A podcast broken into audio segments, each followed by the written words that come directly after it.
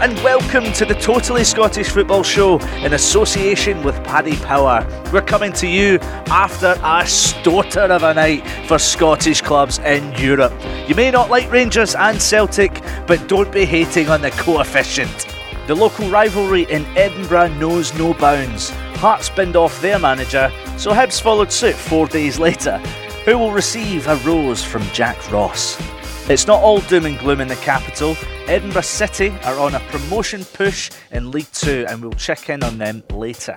I'm Andrew Slavin, and with me in the studio from Copa 90, Mr. Finn Marks. Hello. And alongside us, a European football journalist who watched Chelsea 4 Ajax 4 on Tuesday night. It's Kieran Canning. Kieran, the only thing that game was missing was Billy Gilmour. Would have been 8 4 Chelsea in that case. Uh, it genuinely was one of the, the craziest games I think I've ever seen. No, normally, when you get games of that score, you, you can pinpoint to actually neither side being that great sometimes because of, you know, it's just way Yeah. the open defences are, are a bit shaky and stuff like that. Um, but no, it was just great fun. Yeah, that was chaotic. Uh, there's an election coming up. Are we excited about this? Yeah, really excited. Oh, really? No. I'm not. right, I thought you were being serious. Nope. Um, we don't want to be like former Celtic striker Tony Watt and current Charlton striker Lyle Taylor because they had a wee falling out. Does anyone want to lead with this? Yeah, I was actually quite impressed by uh, footballers getting involved in, in political issues. As, as someone who had to cover, if it was in France when um, when the Brexit vote happens, and then being sent to the England camp the next day for uh, Harry Kane's um, "It Is What It Is," uh, I was quite I was, I was quite impressed by uh, two footballers getting into to quite serious uh, political issues. So yeah, so Tony Watt tweeted, "I don't know the first thing about politics, but I don't mind paying tax at all. If the government want to tax me an extra five percent, and it would save a lot of lives and help a lot of families, I'm all for it."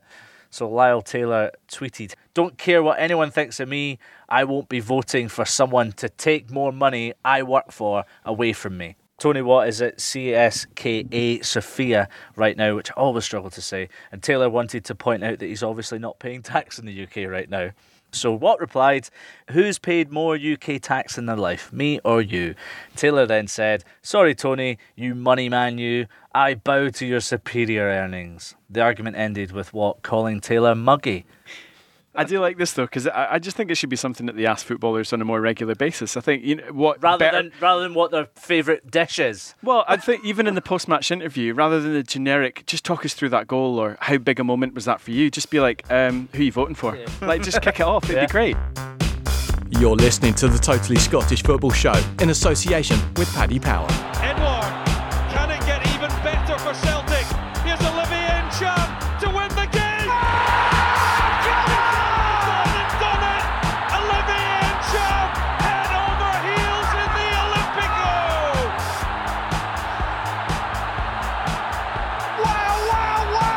You said it, Sutton. One of the great nights in Celtic's European history. They'd never won in 12 previous visits to Italy, but it was lucky number 13 as Olivier Ntcham scored a 95th minute winner in the Stadio Olimpico. For the second time in a fortnight, Celtic came from a goal down to beat Lazio 2 1, and it means Celtic have qualified from Group E with two games to spare. What a night! Easy.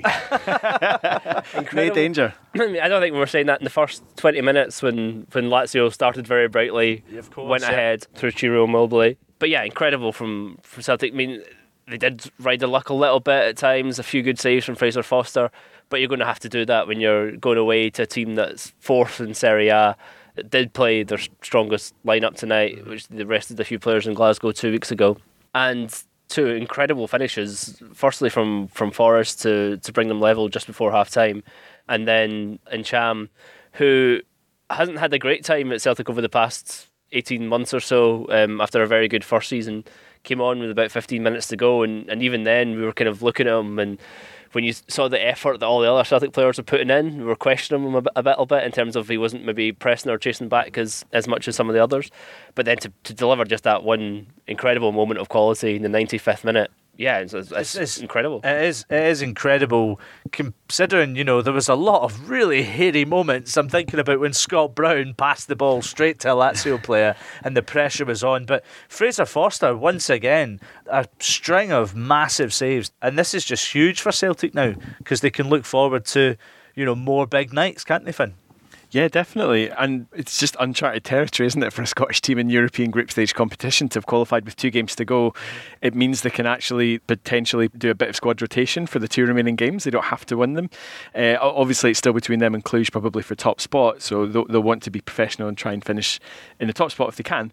But it's amazing. Four games in and they've qualified. When you look at the group as well, before the group stage started, no, I don't think anybody would have had Celtic down for six points against Lazio. Like that, it- it's, it's a stunning set of results. Even just the, the group as a, a whole, when you think of the fallout to the Cluj Champions League ties, and then when you saw this group, and, and I know they've, they've fallen off the pace a bit since, but when the group started, Rennes were top of Ligue. Yeah. Um, everyone was kind of looking at it as Rennes and Lazio as the two teams from the top five European leagues.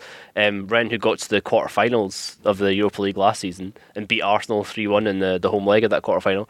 I know Lazio have a very outside chance of still pipping Cluj. Um, but for those two teams to practically be out of it after four games, yeah, and I think it, it goes to show that yeah, they they rode the luck a little bit tonight, but Celtic's performances generally in Europe away from home under Lennon this season, they've won in Sarajevo, they won in Stockholm in the European qualifiers, beat uh, Nõmme Kalju, who weren't up to much, uh, also in the qualifiers, drew in Rennes, and have now won away in Rome. I mean, it, it does show a, a real progression from the way they've performed in Europe, even over the last um, couple of years with, with Brendan Rodgers in charge. Yeah, they obviously drew in Cluj. It is, you, you, you make a good point, though. Under Brendan Rodgers, it was never convincing in Europe. Are Celtic playing better football in Europe under Neil Lennon?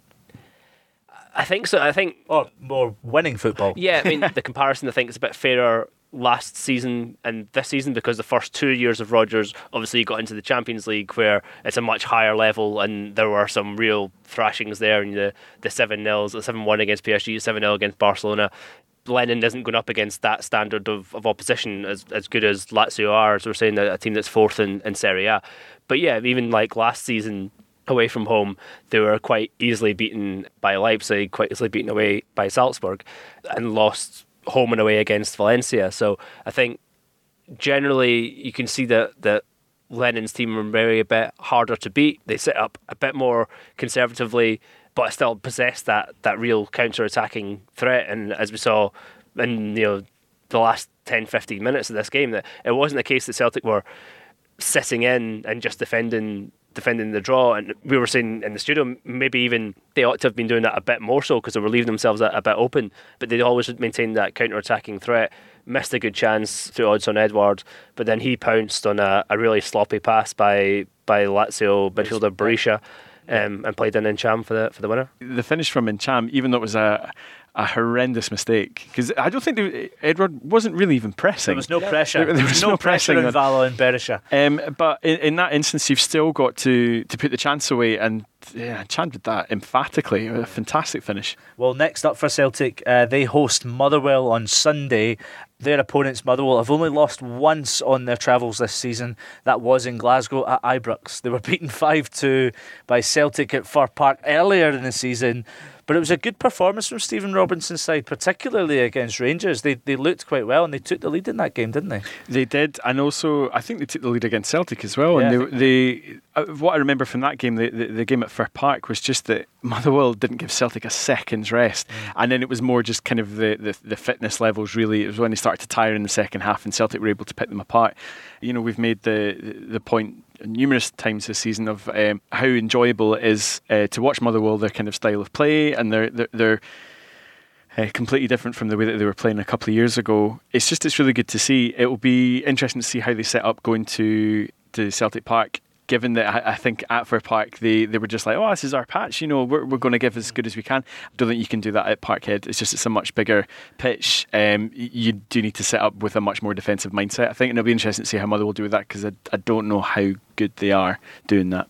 How do you think the players specifically here can cope with the, you know, the interest in their manager Stephen Robinson because he's highly tipped to be going to either Hibs or or Hearts. Um, that must be unsettling to the players, right? Yeah, um, yes and no. I, I don't think until it's something that's that's really likely to happen. I think at the moment it's very much speculation about about Robinson. Um, I think yeah, if and, if and when it did happen, it would be a, a massive loss for Motherwell if he was to, to move on, given what he's done there, particularly related to the, the budget that he has and his ability, whether it's him or the, the team he's got around him, to, to constantly sort of find gems, particularly down in England for, for very little money. I think for this game, the big thing is going to be how does tonight affect Celtic? Do they go in on a massive high and take that on, or do they suffer a bit of a hangover? Given you know it was very Classic European hangover. it, it was a very much an end-to-end kind of game as well, so it was very physically demanding. Lennon hasn't rotated a huge amount, particularly over the past the past few weeks. So I, struggle to think that he's going to make too many changes. So that that could be the the only thing that, that goes against Celtic. That you know are they sort of a bit physically and, and mentally shattered after what's happened tonight? And Motherwell are one of the teams in the league that are capable of, of going there and springing a surprise if Celtic aren't 100% at it. Could could it work in Motherwell's favour that Robinson's tipped? The players actually say, "Well, we'll turn out a performance to try and keep you to stay here." The bigger thing's going to be whether Hearts or Hibs really go for him. Because I think if they, they do, and if they're willing to match uh, what Motherwell would want in terms of compensation, um, then I'd struggle to see him staying no matter what happens. And if you're a Motherwell fan, it's one of those situations where do you obviously you would love to go and win at Celtic Park, but if you do, then it really does put them in the, the shop window and and maybe that would you know the the lesser evil in the long run is to, to take a, a two one you know a un, unspectacular two one defeat and keep hold of your manager. I think that's a good point. If Motherwell turn over Celtic, Robinson's probably gone.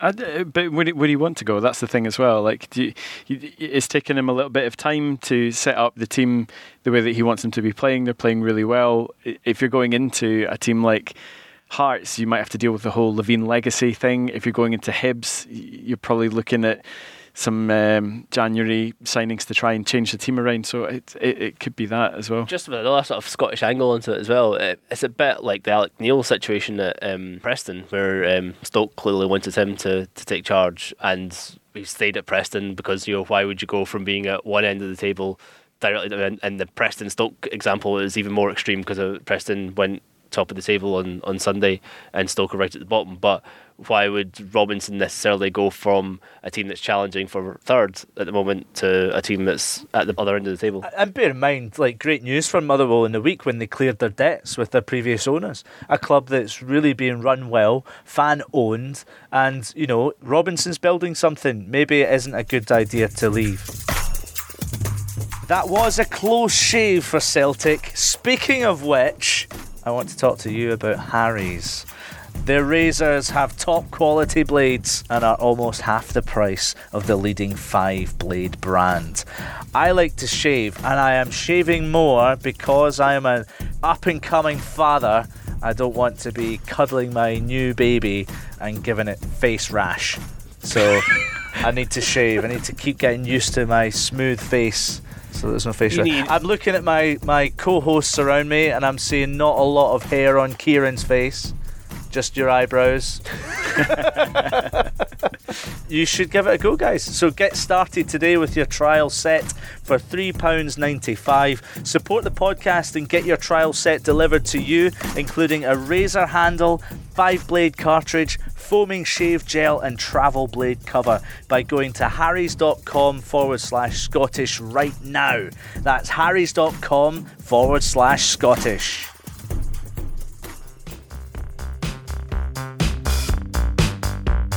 Both Edinburgh clubs in the Premiership are currently without a manager after Hibs dismissed Paul Heckingbottom on Monday. We're joined now by Anthony Brown from the Edinburgh Evening News. Anthony Heckingbottom was unbeaten in his first 10 games in charge, but a run of 10 games without a win in the Premiership cost him his job. Any sense of surprise? Uh, not really, no. I think this has been on the cards for probably a couple of months now in terms of the, the way his reign seemed to be going. Uh, obviously, as you say, it started really well. Everybody was singing his name. Heck, he was at the wheel and all that in the first 10 games when he was unbeaten. He won six of his first eight. Everything seemed to be going really well. And then after that, it just seemed to hit the skids. The summer was really poor in terms of recruitment. There was a lot of questionable signings. People were thinking this is a lot of players were downgrades on the guys who had gone out.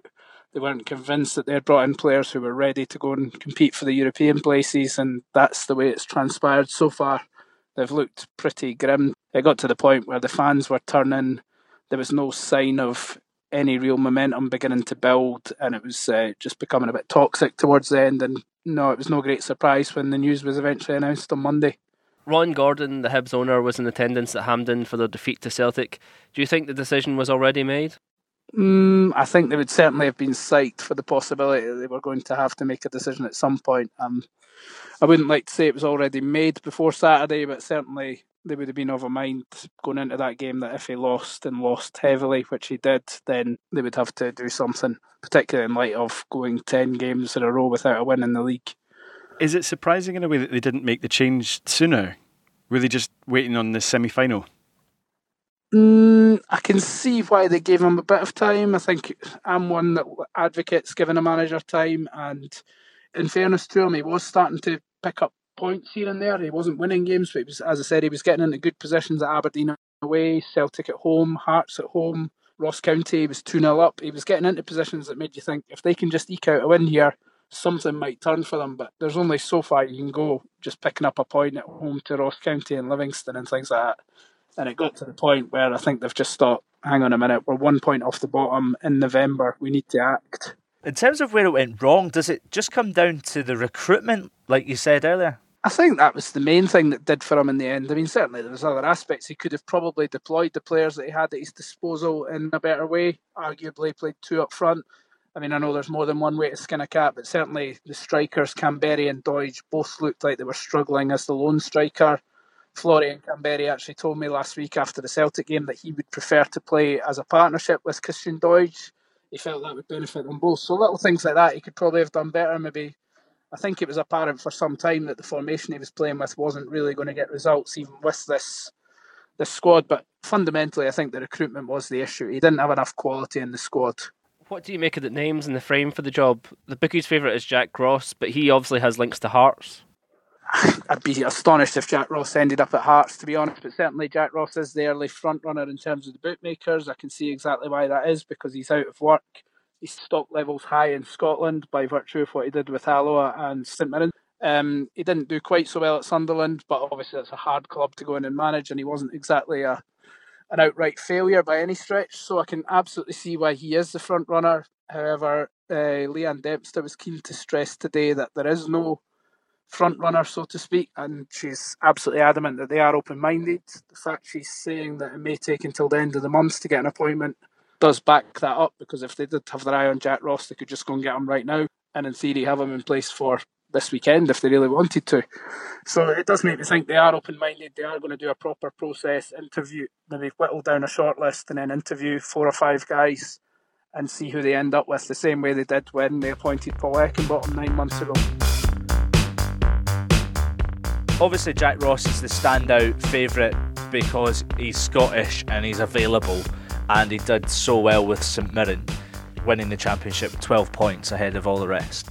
You know, so went to Sunderland, did an okay job at Sunderland, but it was just so many draws. Who else is in the frame? Who else do we think? Because I don't know why they don't just try and tap up someone like Gordon Strachan. I think he's only recently just taken over the role at Dundee, hasn't he? he and has. I, I, think I think he's he want- quite I yeah. think he's quite happy there. Does he want Yeah. to come back into sort of frontline management? I, I, mean, I wouldn't go for someone like Strachan, but I'm more surprised that some of the other managers in the league who've done a very good job, like Stephen Robinson, maybe haven't been mentioned. I, I think Jack Ross is a, a strange one because he's a very good reputation in Scottish football. The, the sheer fact that people just sort of assume that uh, Hearts or Hibs will go for him. But he's never actually managed in the, the Scottish Premiership. I mean, he did, as you say, take St Mirren up from the Championship. His time at Sunderland, uh, heard Davy Moyes on um, on the radio the other night, and he obviously has experience of this and saying how Sunderland can, can be a bit of a graveyard for managers, and maybe that's uh, the case with, with Jack Ross as well. But I actually felt that he'd gone to Sunderland at exactly the right time, that going down to League One, he almost felt as if they'd gone as low as they could go, and then he had by far the biggest budget in that league to work with, and still didn't get them up, um, and then had a, a poor start to this season, which eventually cost him his job. So I would be very interested to see him take one of these two jobs to actually get a, a better idea of how good a coach he is. For me, he still has to, to prove he's as good as his reputation seems to be at the moment. Mm-hmm. Well, what did we make of Hibs' approach uh, in Heckingbottom's last game in charge? It was a 5 2 defeat to Celtic in the Betfred Cup semi final. It was, you could tell early doors Celtic were just on it. The kind of goals that Celtic scored all felt like, you know, when you're playing FIFA and you're playing as a lower ranked team or Pro Evo, whatever your preference is, other games are available, but um, you're, you're a lower ranked team and you know how to play the game, but your players just physically can't cope with it. And the computer always ends up scoring like two yard tap ins or rebounds Yeah. and just breaking you down. That's kind of what it felt like. It's like no matter what Hibs did, like Celtic would still get a chance from three yards out, and they took all of them. So I, I don't know, it, it wasn't much different from what we've seen, I think, from Hibs most of the season. Mm-hmm. I think the, the big difference between this game and the game they played in the league a couple of weeks ago was that Celtic weren't really on it that day, whereas This they, when it finished 1 1. yeah. Whereas these type of games, when there's one team who's clearly the superior team, if that team plays at their best or close to their best, then almost no matter what the opposition do, they aren't going to stop them. I heard some criticism of Hibs' approach in terms of were they too open, but I think that's really been Hibs' problem throughout the course of the whole season. They don't have the players to play a kind of defensive type game, soak up pressure, and try and take their chances on, on the break. The the players that Heckingbottom brought in are all kind of technically good players, players that want to play in the front foot. He said at the start when he when he took over how he wanted them to be more possession based team um, and change the style quite a bit from from Lennon's team. Um, so they didn't really have the players to to play that way against Celtic. And actually, although the game was probably already gone, their best spell in the game was when they were trailing 4 2 and they had quite a few chances to bring it back to 4 3, and then you never know, you know, 10 minutes before the end. But that was at that point in the game, the game was wildly open, and that was when you actually seen the best of some of Hibs' players. So it'll be interesting to see whoever does come in, whether they try and change the style again or they have to wait until January and get in some of their own players. But yeah, they should definitely be higher in the table than they are for the players that they've got. Well, they've got St Johnstone this weekend, and Heckingbottom actually described this game on Saturday as a cup final, but he won't be leading them out now. So um, we should. ready and everything. yeah, exactly. but um, you know, the, the tables have turned a little bit for St Johnstone, haven't they? You know, two wins in a row, and they got their first clean sheet of the season against Hearts. Yeah, it feel, I think it probably feel like they've turned a corner. It, it's kind of weirdly what you would have expected Hibs and probably Hearts to have done by now. Yeah. Um, is is to start. This is the St Johnstone that you kind of know. Like they're they're a very capable, probably you know mid-table team, and and the last couple of results are kind of more indicative of what you would think they would be performing like.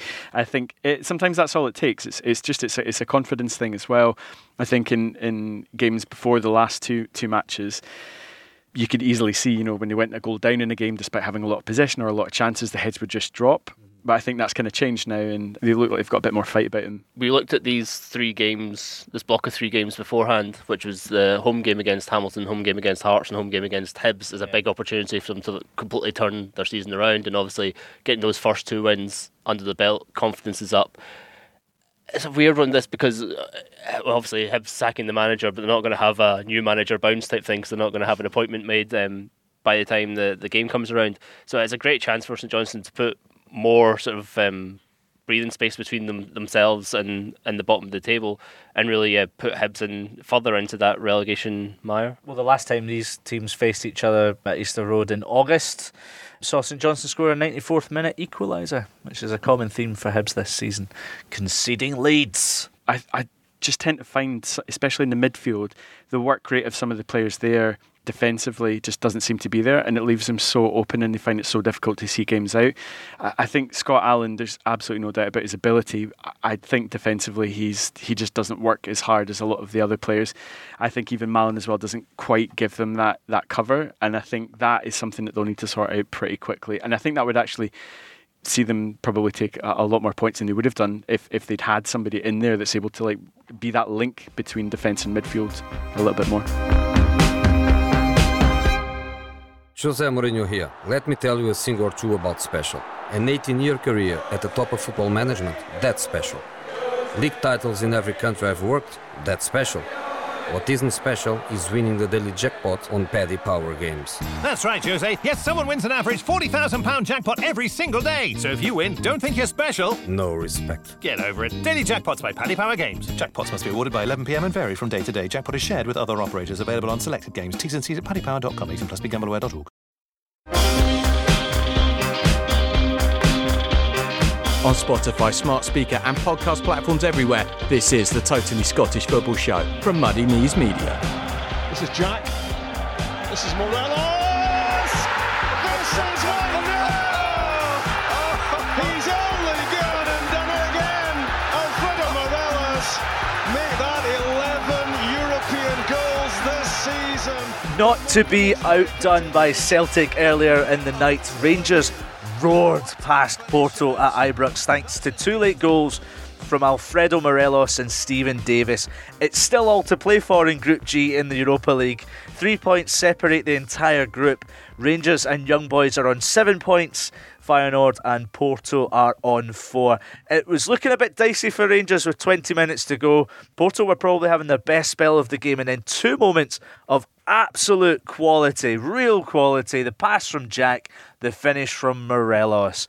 Finn, amazing finish, amazing night for Scottish football. Uh, it really is, and uh, it needed a kind of moment of brilliance like Morelos showed to break the deadlock. I thought Rangers were kind of tepid for a lot of the game, having seen how they played two weeks ago in Porto, where they were unlucky not to win that game. Like they played Porto off the park in terms of their passing and everything else.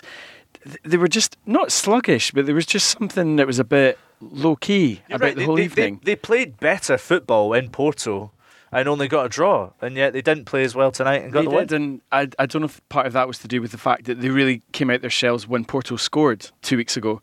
Um, it, it just it, it all felt a bit um, humdrum for about seventy odd minutes. Ryan Kent showed little moments of endeavour, but it was it was Morelos that was kind of dragging Rangers kicking and screaming to the three points. And I think there was even there was one point uh, probably about an hour into the game where he was closing down on the goalkeeper when the goalkeeper was in possession and literally beckoning back to the midfielders to be like, come and support me. He's like, come on, we need to be closing them down. So he was he was phenomenal tonight. I- There were a couple of defensive clearances he had as well. But that goal, the way that he took it and opened up his body from the pass into him from Jack, which probably gave him, you know, the extra couple of centimetres that did on the curl just to take it past the goalkeeper and inside the, the far post was phenomenal. 11 goals in Europe for Morelos this season. Honestly, that finish, it was stunning, wasn't it? The thing that's even better about it is an incredible finish. It's on his weaker foot. Yeah. It's, it's, it's like to have the both the, the skill and the confidence to be able to do that. And I thought I think Morelos is becoming even more this season. I mean, he scored a lot of goals last season, but he was still last season at times one of those strikers that maybe needed two chances to score a goal. Whereas this season he's just deadly. Like that was his only real clear sight of goal all night. As I say, on his weaker foot. And it's just an absolutely perfect finish. And it was always, I always, I know they, they went on and got the, the second goal, the deflected shot from from Davis, but it always felt like that kind of game where one goal might set whoever got the first goal was going to be in pole position because there wasn't, there weren't clear cut chances at either end. And I think it's a pattern of Rangers uh, home games in Europe under Gerrard that so good defensively. They don't give goals away. I don't think they've been behind in a European game at home under under Gerrard.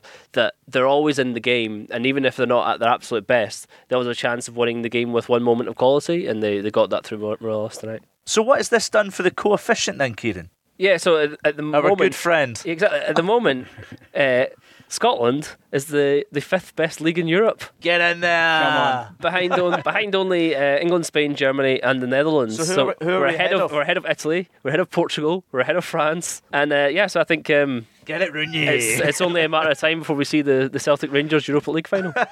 It's the final everybody wants in Gdansk. Yeah, well, yeah, could be many Celtic Rangers finals this season. Um, but next up for Rangers, it's a trip to Dick Advocaat's Feyenoord in three weeks. Their good old pal Dick. the amazing thing about Rangers' uh, campaign is that they're they're probably disappointed to be in this the situation where they are because absolutely. they played so well in Porto, could easily won that game. I think should have won the game in in, in Switzerland as yeah, well. yeah. Conceded very late against Young Boys. They're in a position where they should already be through and still have a, an excellent chance of going through. I think. I agree that the next game in, uh, away to Feyenoord could be a tricky one, but the last game being at home against Young Boys, I think if they win that, they'll they'll go through no matter what. So I'd fancy them to, to get the job done. It's been a good week for the club. you know, it's going to be Celtic versus Rangers in the Betfred Cup final. I think a lot of the media have been waiting for it since Steven Gerrard was appointed. It's a Glasgow derby in a cup final. It's, it's a, such a huge, huge game, and it has such a bearing potentially on the rest of the season as well. Because if Rangers win that game, it really lays down a marker for the for the rest of the season, gets that trophy under the belt, and not just in Scotland, but we've seen, like for example, Mourinho in England talking about how important the League Cup is as the first trophy of the season to to get that extra bit of confidence, and particularly um, when it's it's your first trophy together as a team, as it would be for Gerrard Rangers. So yeah, it's a huge game. I think I, I, I remember hearing an interview with Gary McAllister a couple of weeks ago, and he was talking about when he was a player in that Liverpool team that won the three trophies in 2001, I think it was, around about then. Yep. But he was saying how important the League Cup was for them to develop that winning mentality as a squad, and that's actually what spurred them on to the further silverware that season. And I think it could be, like you're saying, Kieran, it's, it's, it could potentially be a seismic shift in terms of uh, mentality if if Rangers win that. We'll probably talk about it more close to the time, but it's it's a really intriguing one. Well, first things first, they move on now to go to Livingston. They're at Almondvale. And obviously, Livingston beat Celtic at home this season. They beat Rangers there last season as well. You know, it could be a tricky tie if we have this, you know, the typical European hangover. It's a high for Rangers, it's a high for Celtic as well. It could be upsets this weekend. Yeah, I mean, I think Rangers probably have the more difficult game just because they're they're playing away from home, um, and Livingston, as you say, have, have shown their, their capabilities to, to shock the both Celtic and Rangers over the past couple of seasons. They actually played away at Livingston earlier this season in the League Cup as well, one one 0 but it, it was a tight game. It wasn't wasn't one where Rangers um, ran away with it. Livingston will make it difficult for them. Lyndon Dykes has missed the last three games, as you say, and could be missing again, and, and he's a big miss for Livingston. Um, Livingston actually also caused Rangers problems at Ibrox earlier in the season. They went they went ahead. That's um, when Lyndon Dykes got, uh, got sent off. Yeah. Rangers won three one, but I think they scored all three goals in the, in the last twenty minutes. So Livingston will certainly give them a game. Um, it'll be it'll be physical. Uh, I think Rangers just on the high. Um, of tonight going into an international break um, it'll be such a, a big thing for them just to make sure that they at least don't lose any ground on Celtic Back we go to Edinburgh, and on Saturday at 3 o'clock, it's Hearts versus St Mirren, the team with the worst home record against the team with the worst away record. So, something will give in this one, folks. Yeah? Nil nil draw. No, no. it's standout, isn't it? Absolute standout. Austin McPhee was in charge for the Betfred Cup semi final against Rangers. He didn't start Ikpeazu, which was a surprise, and they lost 3 0. He kind of explained himself in the post match um, presser, saying that he kind of he wanted to bring him on later on in the game so that he was fresher, but he was forced out of injuries, and um, McLean kind of almost getting yeah, a red card. McLean was just trying to get himself uh, sent off as early as possible, and so he had to, to bring Ikpeazu on, on before half time. I don't think whatever Austin McPhee done on Saturday, Hearts has won the game. I think Rangers were, miles better. I mean, I think a 3 0 result was was um, a very good one for Hearts, given how the, the way the game given the, the way the game went. It could easily have been five or six. And yeah, there were, there again, it's a, it's the flip side of what happened with Hibs that Hibs were a bit more cavalier and conceded five goals. Hearts tried to defend and even there couldn't defend properly really and were easily beaten and people are criticising them for not having more of a go. This is like much more of a test for, for Austin McPhee if he wants to put his name in the hat for the, the full time managerial position. I, I don't think he will um, be considered. I know that uh, Ann Budge has said that he's you know among among the names that they'll look at. But given everything else that she has said about wanting an experienced coach, someone with um, quite high standing in the games, I think I don't think he's going to be there for, for the long term.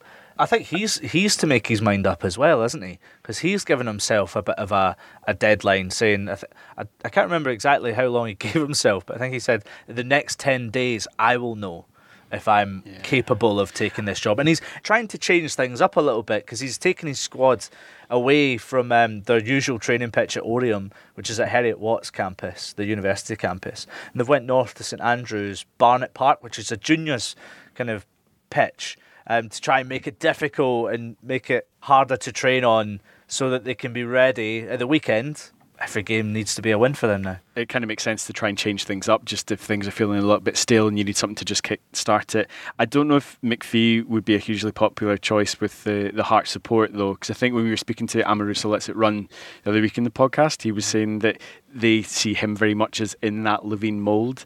And it kind of showed at Hampden. He suggested that that, yeah. that he was really running the team anyway. Yeah, I think so. So I think the Hearts fans, by and large, would prefer to see somebody completely different come in with a different set of ideas, and probably somebody with a bit more experience as well. So Hearts have got the worst home record in the Premiership. The only team in the division yet to win at home this season. It's ridiculous. Yeah, and this is the type of game. I mean, we've said this for quite a few games. We said it for Hamilton at home, uh, Motherwell at home. You really need to start winning these types of games.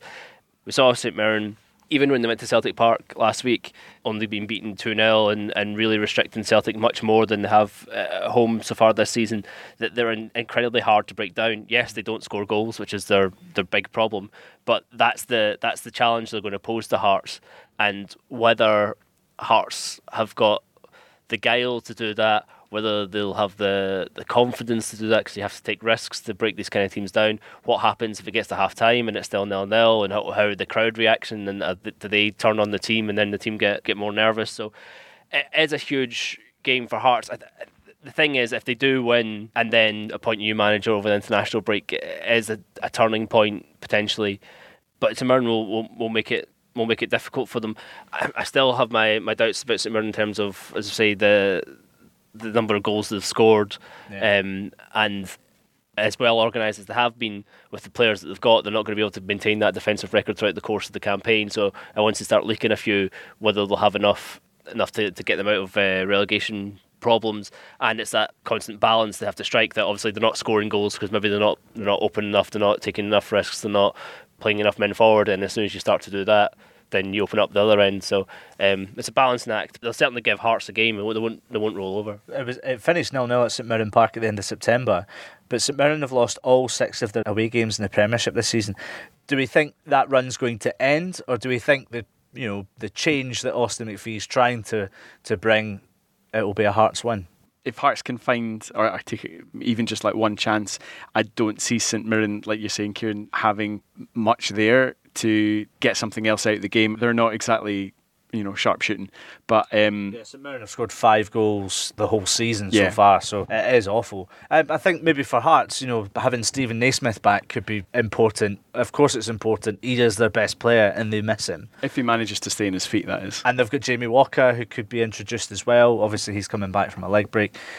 I, am going to pump. I'm, I'm pump. I'm going to. I'm going to stump for oh. Hearts. I think. I think Hearts will get the win here. I think, like you were saying, Kieran earlier on, I think St Mirren get players in the box. They just don't have the ability to put it in the back of the net, and that's why it will be a Hearts win.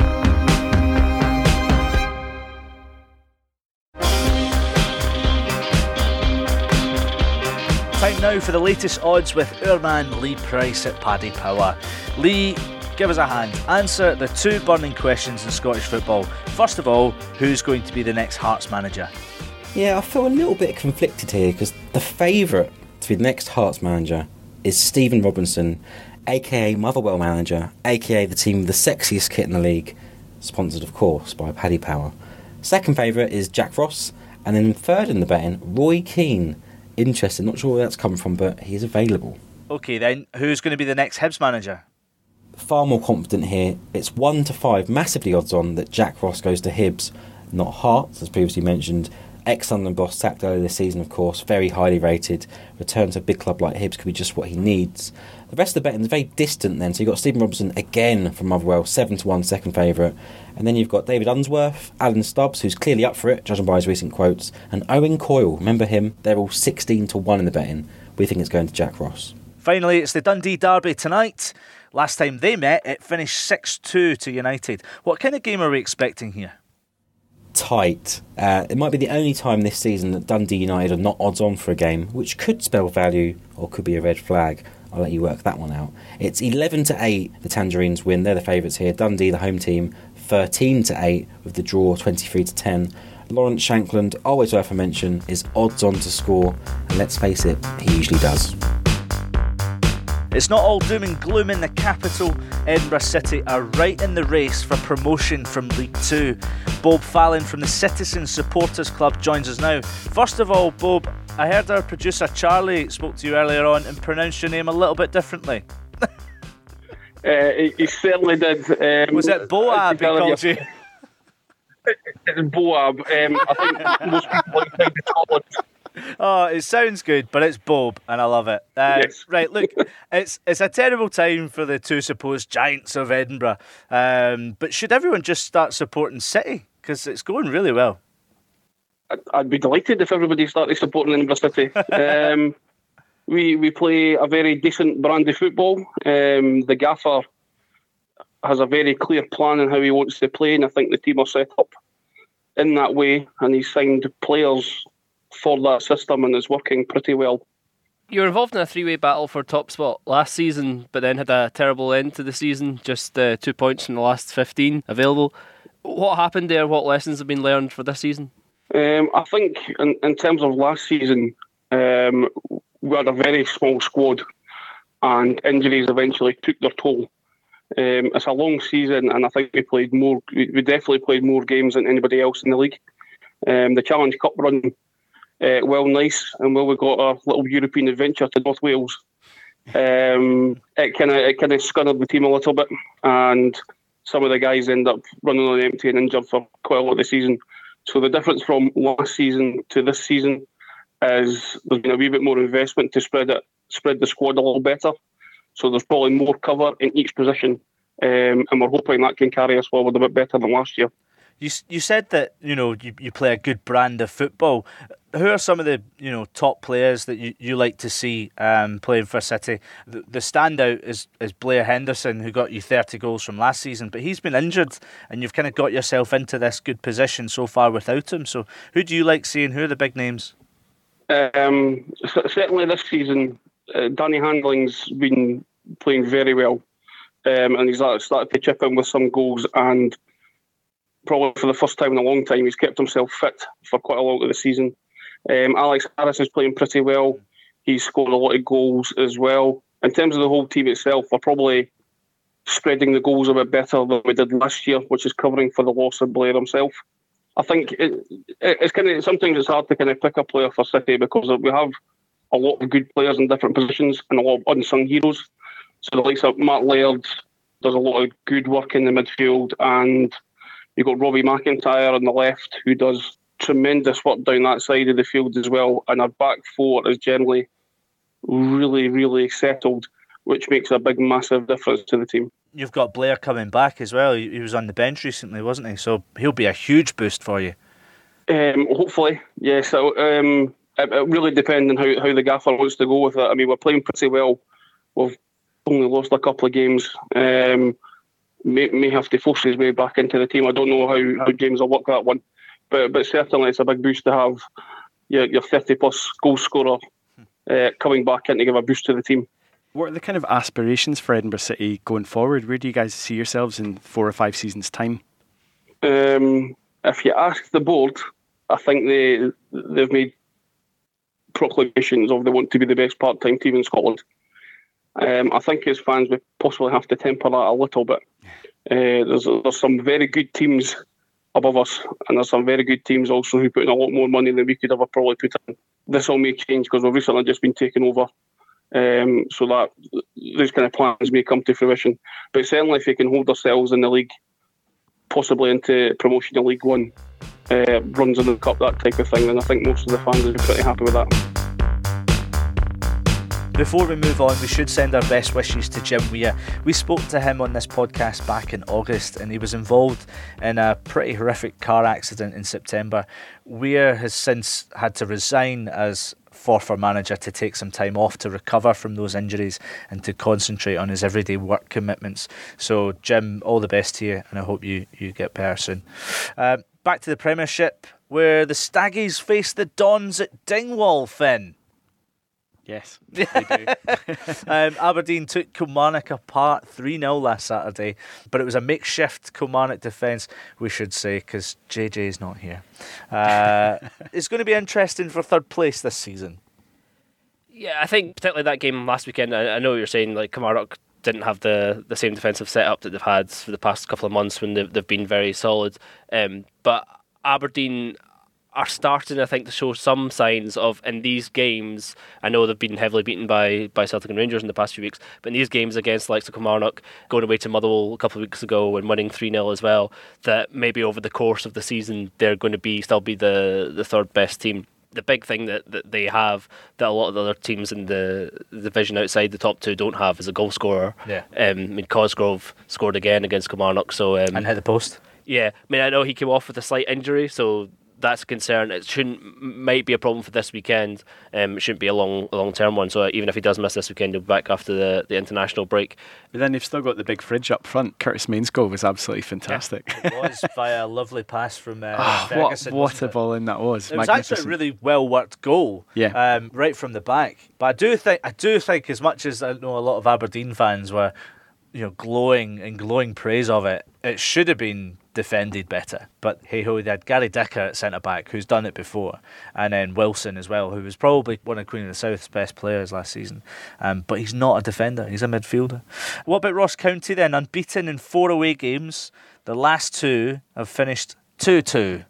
but without without a win in the last last six games in the well, Premiership games at least. I think, yeah, Ross County had uh, they did get off to a very good start.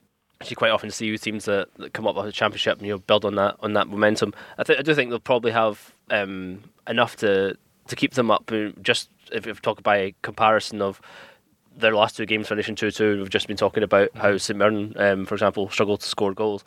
They'll have to be wary because we would expect eventually that the, the the two Edinburgh clubs will sort of move away from the bottom of the table. So Ross County being in sixth at the moment, whether they maintain that over the, the course of the season, I think they'll obviously struggle to, to get into the top six, but they're more than capable on their day of, of springing a surprise. It does. It does show a strong mentality within the group, though, doesn't it? The fact that I think they came from two 0 down at Hibernian to finish two two, Yep. and then again they were they were down to Hamilton to come back and get a point away from home. Yeah, exactly, and they did it the same. Um, I know uh, Motherwell got a man sent off that day, but the same uh, at Motherwell um, earlier in the season they were one 0 down and came back to win to win two one. So yeah, I mean I think that as as has been shown sometimes this season they were heavily beaten by Rangers, Celtic. Even they get home to Livingston, which is a bit of a surprise. They will they will have their days where they, they take a bit of a thrashing, but but I think uh, particularly at home they um, they'll get enough wins, and I think that this is the type of game that we'll get a, a good sense as well. I think of, of where Aberdeen are at because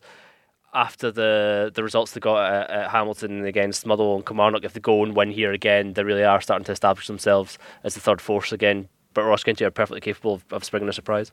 I think it's a, it is always a difficult place as well to go Dingwall. Yeah. Um, not as evident by some of the results this season, like you were saying, Kieran, like the four 0 game, and, and and but I don't think it's the easiest game for Aberdeen to go there. It's tricky, and I, the weird thing about Aberdeen is that like they have pulled out pretty convincing victories against the likes of Motherwell and Kilmarnock this season, but then they've had injuries granted. But then it's the games where you think, no, Aberdeen should win that, and then they don't, mm-hmm. especially on the road or even at home. So this could be one of those games potentially. I know that the three the three Kilmarnock goals, for example, came from cross balls. Uh, it is what you're saying. It's the games where teams sit in against them that they quite often struggle to to break teams down. And yeah, it'd be interesting to see because Ross County don't often play like that. You know, they they are um, quite progressive um, in the way they play. So whether they change tack to try and foil Aberdeen or they sort of play the natural game, which might actually play into Aberdeen's hands.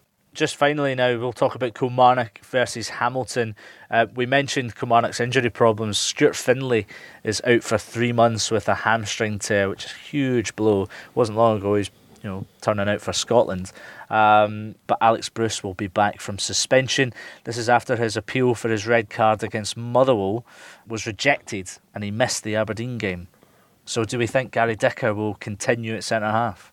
Yeah, you might have to. I mean, losing Stuart Findlay's an absolutely massive blow. He's just been such a rock for them over the past uh, two seasons, and uh, like you're saying as well, his uh, his recent turnout for Scotland and the goal that he scored. Yeah. I, I just love seeing that celebration, the photo of that. Just that that's you know the embodiment of every single Tartan Army fan yeah, yeah. In, in that photograph. Yeah, he'll be a huge loss to them. I think Kilmarnock will win this. I just I mean, Hamilton have that thing where they, like I say every They've week, like so unlucky recently, Hamilton. Yeah. And Brian Rice was was angry that they didn't win against Ross County um, last time round. So I think not seeing it out, and especially the manner of the goal they conceded uh, late on against Ross County, it was a shame. They they definitely have players capable of making an impact. I've been really impressed with Lewis Smith this season. I think Yeah. he's been great. Obviously, he scored quite a few important goals, but it's it's it's the way that he.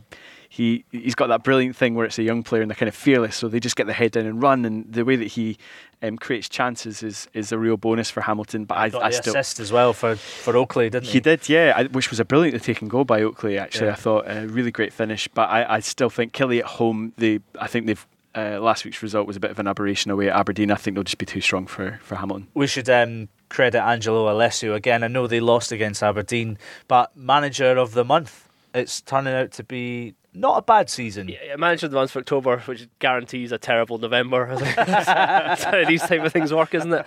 Yeah, not a great start to November, but five games without a win for Hamilton, and they, they just don't have the game management, that game kind of nous to see games out.